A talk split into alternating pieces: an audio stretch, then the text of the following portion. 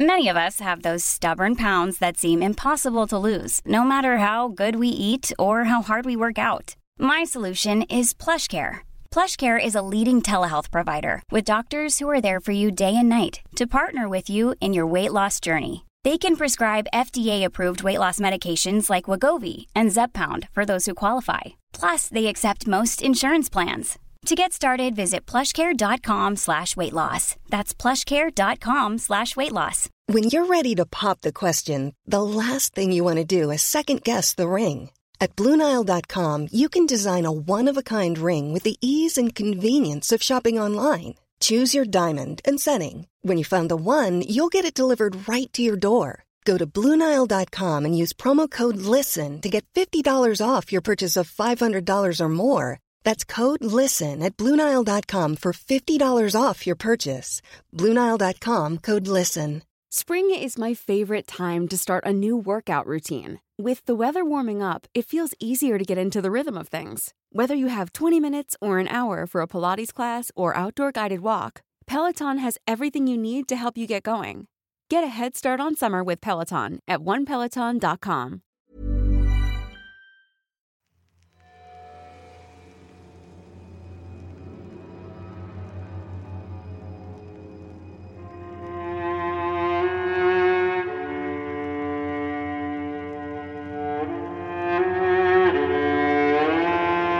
Rusty Quill presents The Magnus Archives.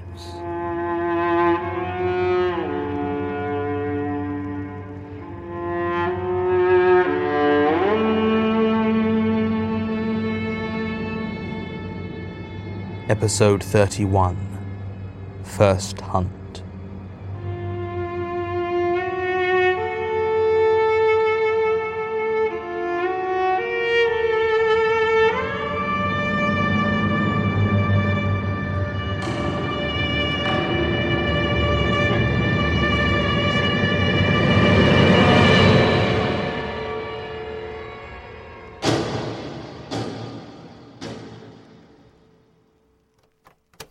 Statement of Lawrence Mortimer regarding his hunting trip to Blue Ridge, Virginia.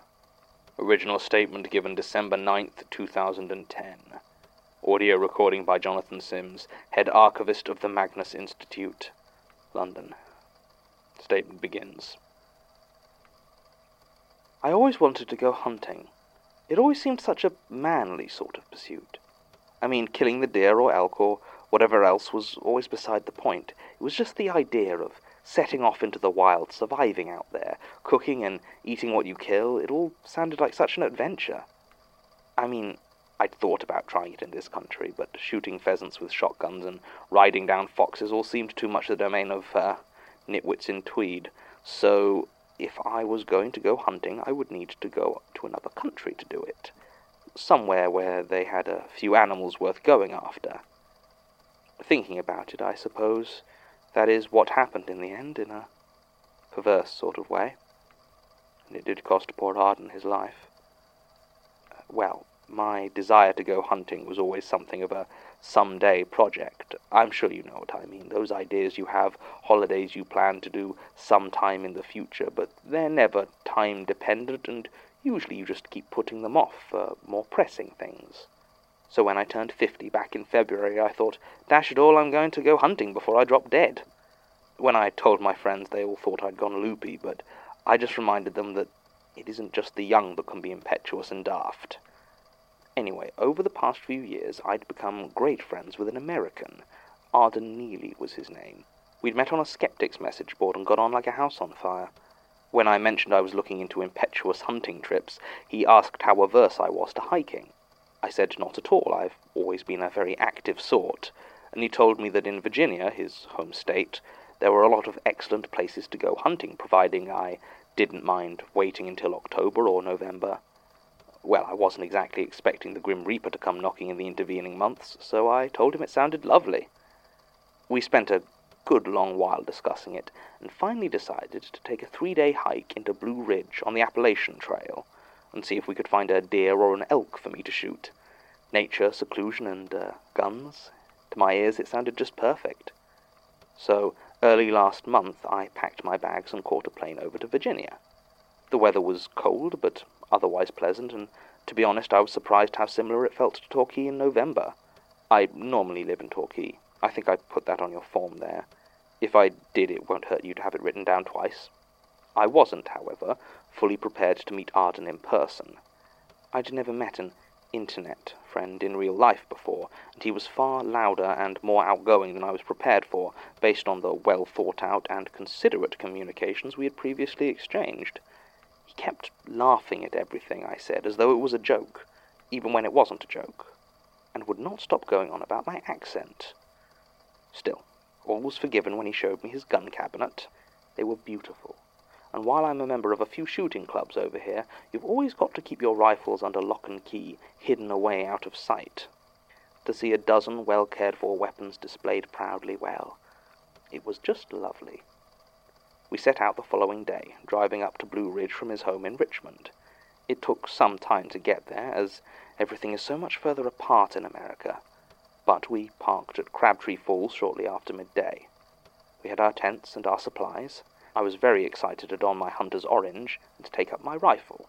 I was carrying a Winchester M70, which I had read was very good for beginners, while Arden carried a Remington Model 673, his preferred firearm, which he talked about to me at great length.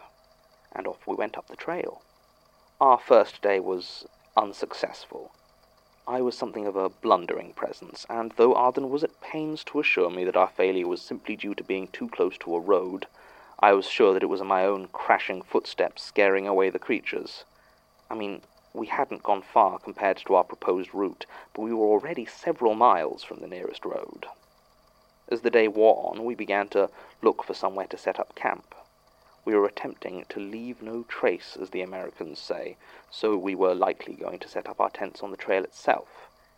But as we began to get them out, I heard the strangest thing.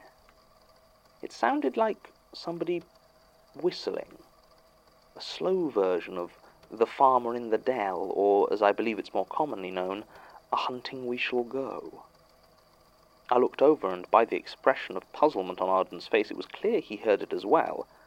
I was just about to call out to whoever was whistling when a figure wandered very casually through the tree line onto the trail. He walked out of thick woodland, as though he were strolling down a promenade. He was short and lean, with long shaggy black hair and a slightly unkempt goatee.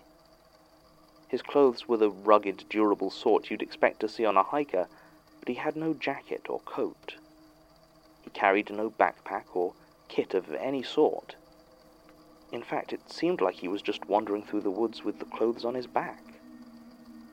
Arden was quicker to pick up on this than I was, and asked the man if he needed any help. The hiker stared at him for several long seconds, as though trying to deduce something, then smiled and said no. I didn't like that smile one bit. Far too many teeth to it, I'd say. He asked us where we were heading, how long we were on the trail for. There was something ever so slightly odd about his intonation, and he dragged the R's somehow when he spoke. We answered as vaguely as we could without being rude, since neither of us felt comfortable near this man. The hiker shrugged and started to walk across the trail between us, and as he did so, he paused for a second and took a deep breath. And it seemed for all the world like he was sniffing us. Then he said something, I forget exactly. Tomorrow will be a good day for a run, or something like that. And then he just started whistling again and wandered off into the forest behind us. I think both myself and Arden wanted to stop him. It was so clear something wasn't right with the situation, but we were both astounded with his manner, and I don't think either of us could have thought of how to do so. And then he was gone. I needn't tell you that sleep became difficult. The sounds of the forest at night were far louder than I had ever heard them back home, and every cracking branch, every rustle of leaves set my nerves on edge. It was an overcast night, and outside the tent was almost completely dark. Around 2:00 in the morning, I could have sworn that I heard someone laugh, slow and softly outside my tent. It sounded like it was right by my head, just the other side of the thin nylon wall. By the time I'd managed to get up the courage to check, of course, there was nobody there. The next day we packed up the camp and set off hunting again, donning our lurid orange vests and rifles. I must admit I felt 10 times better with the weight of the gun in my arms, and was inclined to put the events of the night before behind me. In fact, after a morning spent walking and joking, and on 2 occasions damn near bagging an elk, I thought we were both having a splendid time.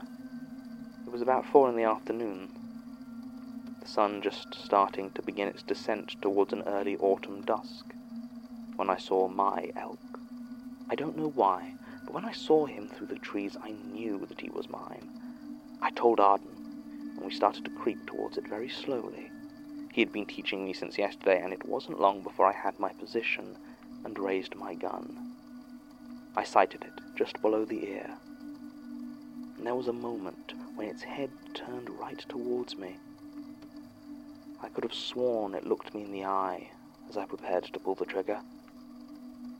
A gunshot rang out, but it was not from my gun. The elk startled and ran, and I spun around, but Arden was nowhere to be seen. The shot still echoed through the trees, but he seemed to have vanished. I began to search frantically for him. Had he been lured away by an elk of his own? Had he been accidentally shot by some other hunters? I called out his name, but there was no reply. Eventually, after several minutes of desperate searching, I came to a small clearing. There, slumped against one of the trees, was Arden. He was dead.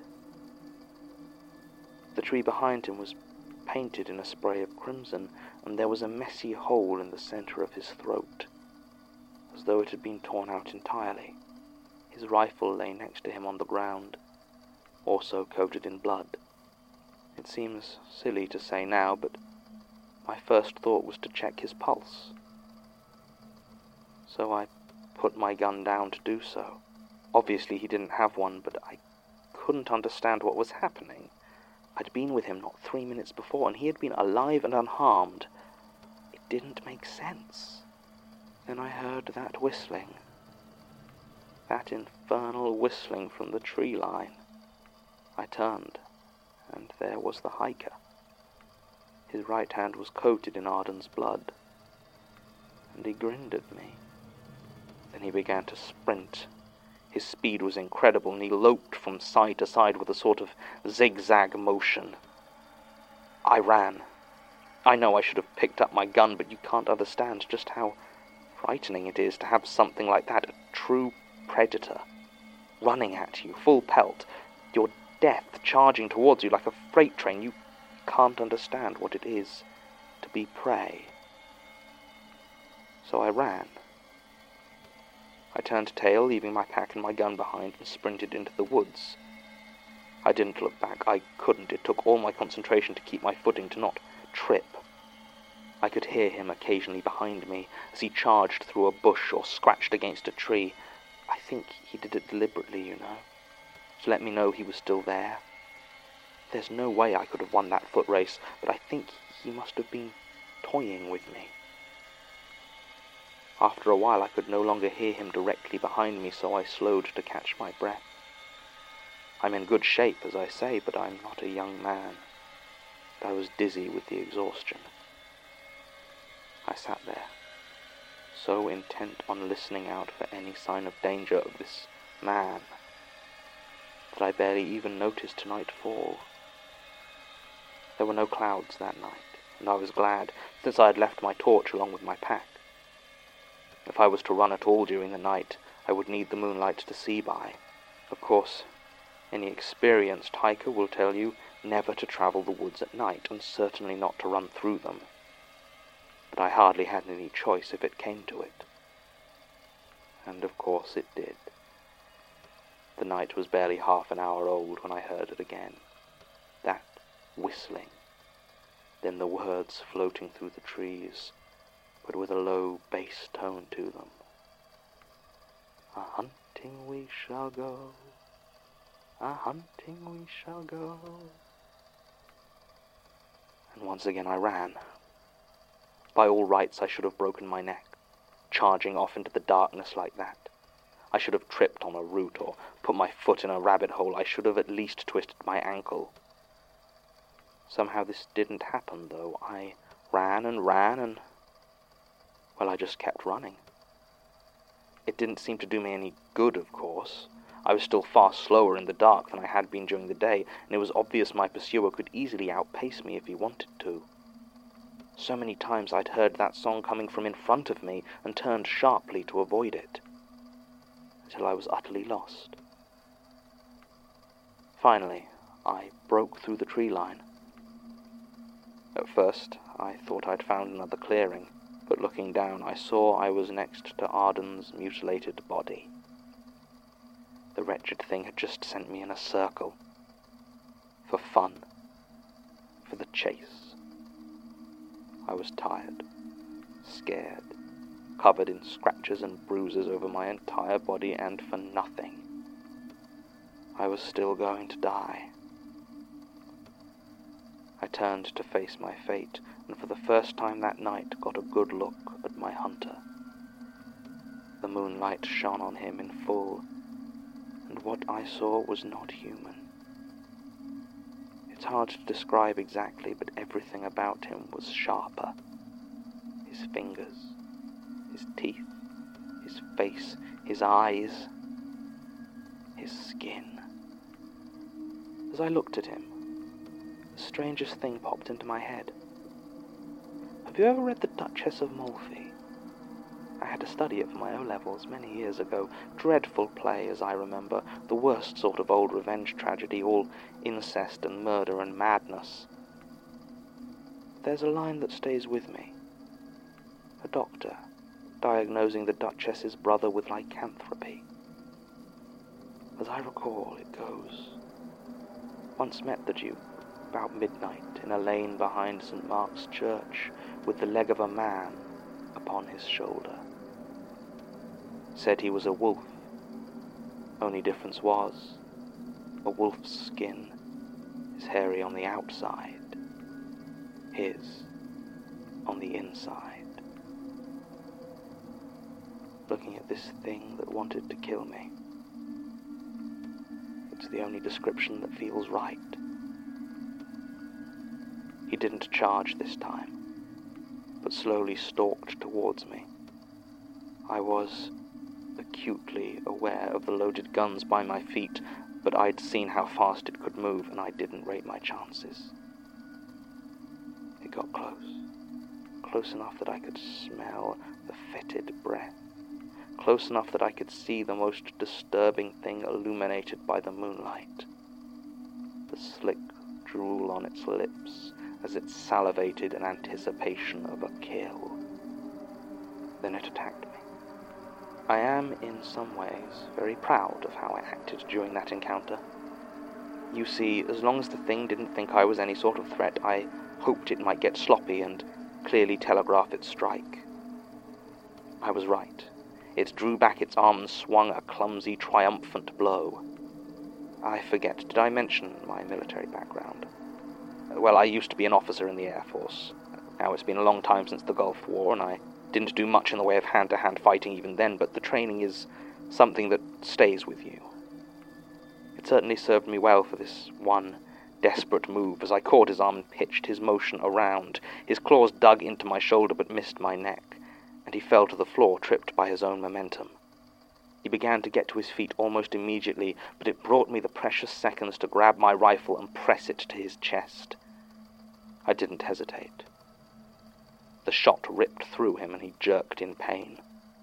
Not wanting to take any chances, I fired again and again and again until my rifle was empty. Then I picked up Arden's rifle and emptied that one into him as well. Even after all of that, he still wasn't dead. He had 3 bullets in his heart, 2 in his head, and many more through the rest of him. But still he writhed there, making weak noises. I didn't know how long this would slow him down for, but I hoped it would give me enough time to escape properly. I looked back as I left the clearing to see him slowly and painfully pushing his claws into his chest, digging for the bullets. It was luck that saved me in the end. Some park rangers were driving past our trail on a road about 2 miles distant.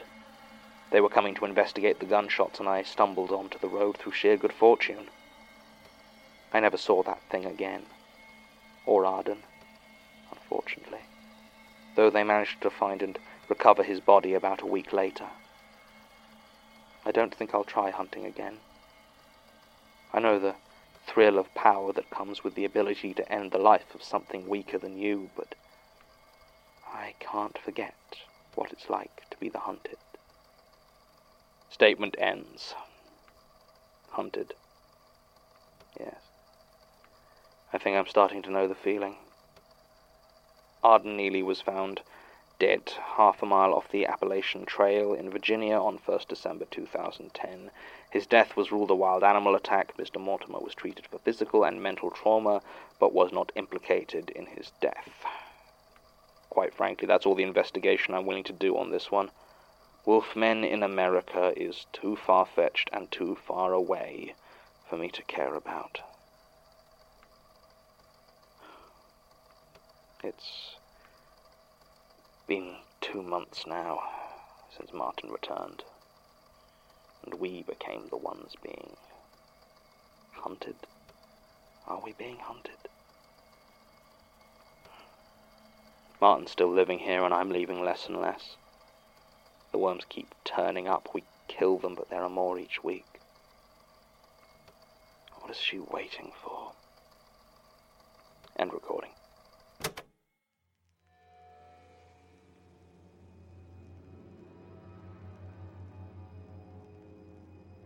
The Magnus Archives is a podcast distributed by rustyquill.com and licensed under a Creative Commons Attribution Non-Commercial Share-alike International License. Today's episode was written and performed by Jonathan Sims.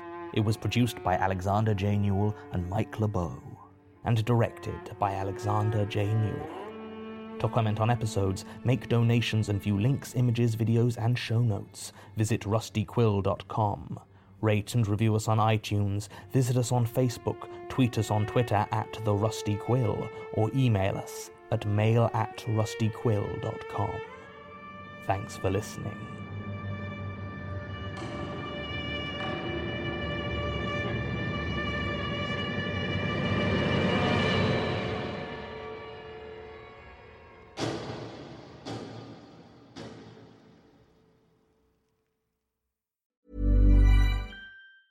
Even when we're on a budget, we still deserve nice things. Quince is a place to scoop up stunning high-end goods for 50 to 80% less than similar brands. They have buttery soft cashmere sweaters starting at $50, luxurious Italian leather bags, and so much more. Plus, Quince only works with factories that use safe, ethical, and responsible manufacturing. Get the high-end goods you'll love without the high price tag with Quince. Go to quince.com/style for free shipping and 365-day returns.